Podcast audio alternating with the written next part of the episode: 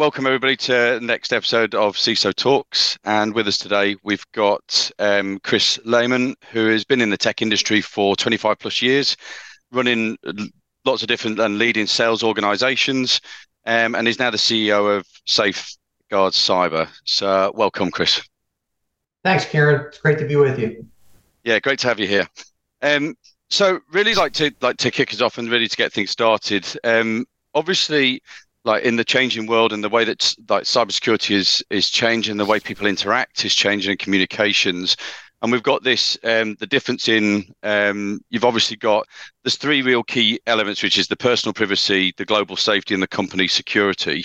Um, what what are the biggest challenges coming out of um, like in order like for your company in order to work with work with like similar companies? What what are their main the main things that you're targeting like with regards to those three things?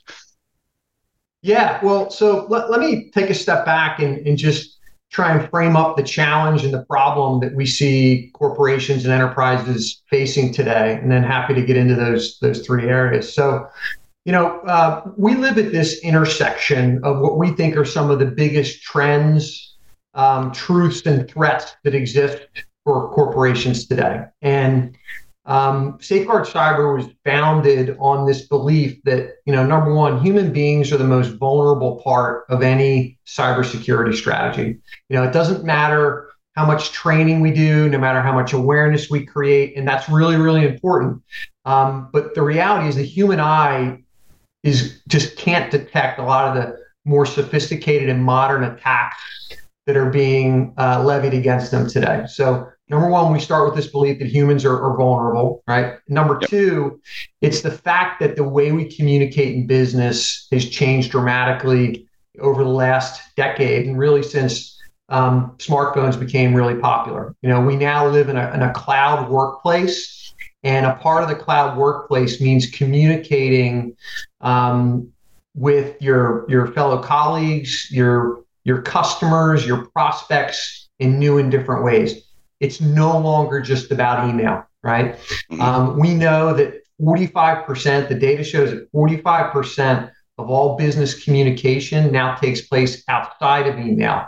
It's collaboration channels like Slack and Teams, it's messaging apps like WhatsApp and Telegram, it's social channels like LinkedIn.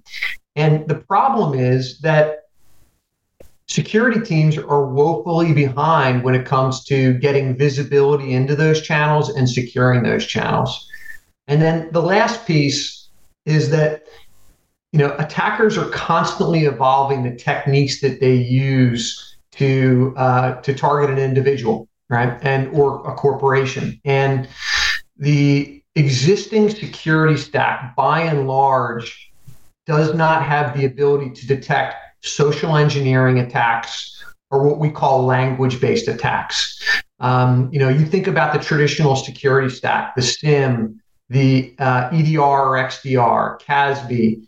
Um, you know, all of those technologies generally use one of two types of detections. You've got rules-based detections, and then they're doing some form of behavioral analysis where they're looking for anomalies in the metadata associated to a transaction.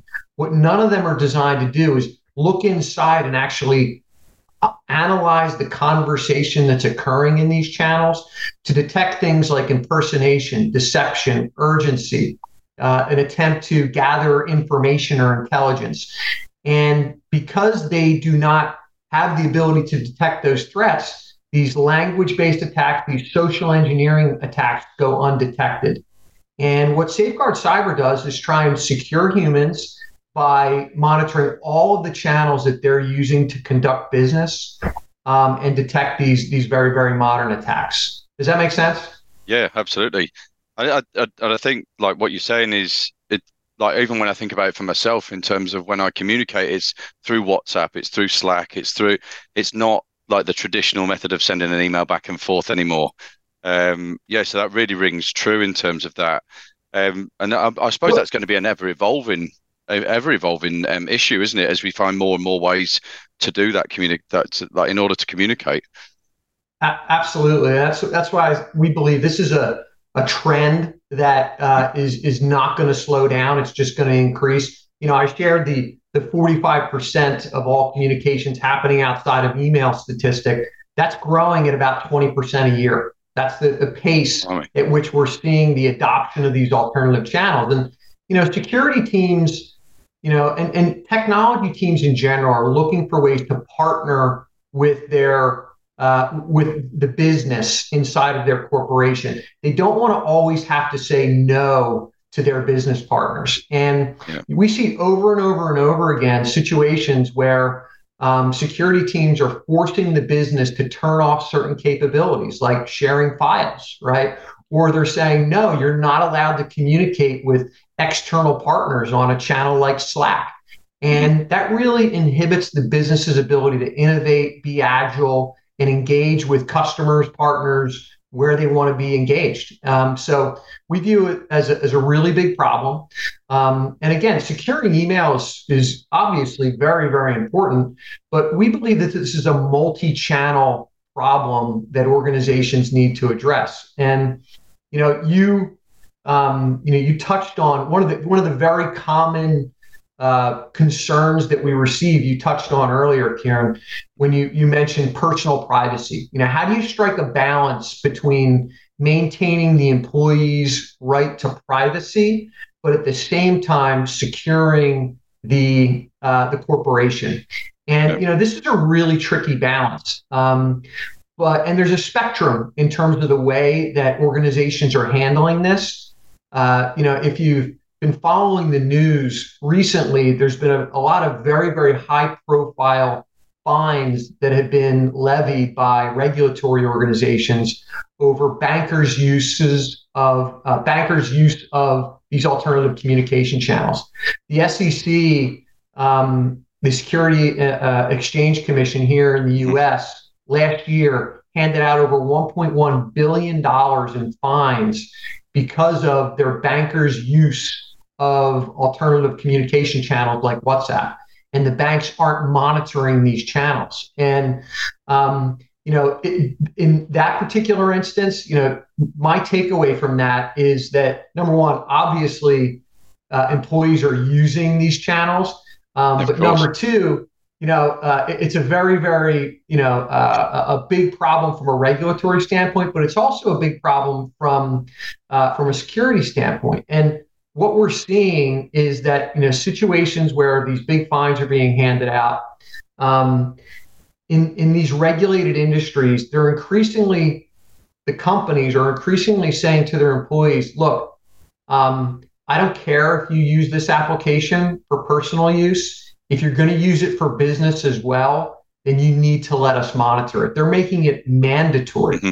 In some cases, they're handing out and distributing uh, company issued devices and phones. But that's really the wrong way to, to, to, solve the problem, candidly. Nobody wants to, to carry around multiple devices.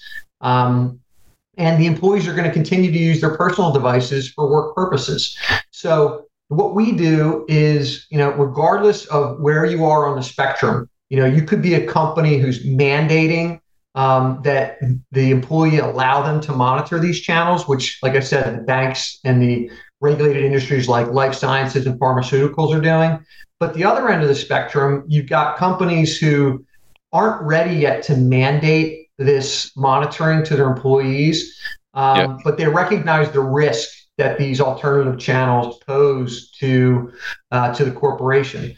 Um, and what we do is we basically have the ability to um, basically obfuscate uh, and not provide access to the actual conversation that the employee is having on the channel, but we still detect if there's a threat or an attack that's going on. And we can then notify the employee, and if the employee permits it, notify the corporation that there's an attack underway.